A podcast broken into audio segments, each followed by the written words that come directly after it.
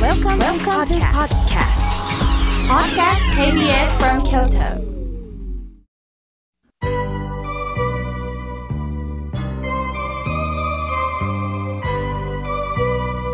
さて、えー、私は今朝スタジオに入りまして、一番に皆様方からいただいたメッセージを一通一通拝読させていただきました。もうたくさんのメール、おはがき、ファックス、ありがとうございます。感動しております。では、えー、一人一人時間のある限り紹介させていただきます。妙慶さん、私は井村屋さんのお話もとっても充実して聞かせていただきました。もう一つ言えば、妙慶さんのお話ももっともっと聞きたいです。とことです。ありがとうございます。逆に無けさんあんまり喋らんといてって言われたらどうしようかなと思ったんですが、そう言っていただける方がいるということ、すごくありがたいです。お名前は書かれてないんですけれども、じっくりと、えー、メールを拝読させていただきました。さあ、続いての方です。私は、福井の春と申します。福井の方からありがとうございます。日替わり法話をご縁で何度かお会いさせていただきましたよね。実は私は京都に来てるんです。京都鉄道博物館の見学会に幸運にも当選しました。妙慶さん、同じてっちゃん仲間、そしてお酒も飲む浜田省吾も好きですよね。親しみを感じております。そうですか。春さんすべて知ってくれてますよね。私もね、鉄子なんで、京都の鉄道博物館にはもう近々行こうと思っております。また様子を教えてくださいね。メッセージありがとうございました。さあ、続いての方です。かも大好きかっちゃんさんよりいただきました。みょうけいさん、おはようございます。以前心が疲れ切ってた時、テレビでみょうけいさんを拝見し、こんな方が京都におられるんだなと知ってから、しばらくして、ほっかおかラジオに出演されて、あ、そうですか。ほっかおかラジオっていうのはね、月曜日から金曜までこの KBS 京都の看板番組なんですが、えー、浩平さんと薫さんの愉快なトークの中で、私は妙慶さんのちょっといい話というコーナーにね、出演させていただいてました。あ、そのほっかおかラジオも聞いていただいてるんですね。えー、すごく身近に感じております。さあ、一週間疲れ切った僕の心を土曜日の朝に笑顔に戻してくれるということで、本当に嬉しいです。楽しみにしています。でも、妙慶さんも笑顔になってくださいね。失礼します。そうですよね。私も人間です。落ち込むこともあります。かっちゃんさんのおっしゃる通り、この私が喜べないと人に喜んでいただくってことできないんですよね。心が疲れたってかっちゃんさんもね、おっしゃっていましたが、なんで疲れるんでしょうね？疲れる原因は相手ではないんです。自分にあるのかもしれません。いい人に見られたい。仕事ができるように見られたい。こうなりたいという思いが、もしかしたら自分を追いやっているのかもしれません。人間は完璧な人っていません。できる自分、できない自分が必ずあります。それを両方まず自分で認められた時から、ちょっと気持ちが楽になるのかもしれません。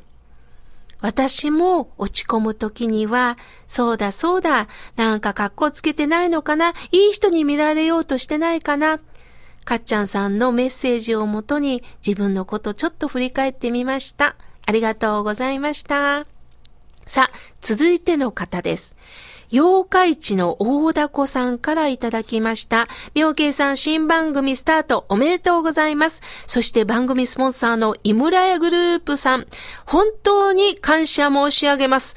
そうですか。こう言っていただいて嬉しいです。そうなんです。あの、やはり番組というのはね、ありがたいスポンサーさんがおられないと放送ができません。しかも、たまたま私は井村屋さんの商品をいただいてた。そして、えー、浅田会長様が私の本を読んでくださってた。これがピタッとあえて、まあ、番組につながったんですね。また、八日市の大凧さんお詳しいですね。えー、井村屋さんは三重県の津にありますよね。津というのは歴史あるところなんですよ。僕もすっごく興味があります。どうかこれからは両輪となられ番組を盛り上げてください。両輪。いい言葉ですね。車輪の輪。両、お互い。仏教でも車輪を例えるんですが、自転車、車、電車にしても一つの輪っかだけでは不安定です。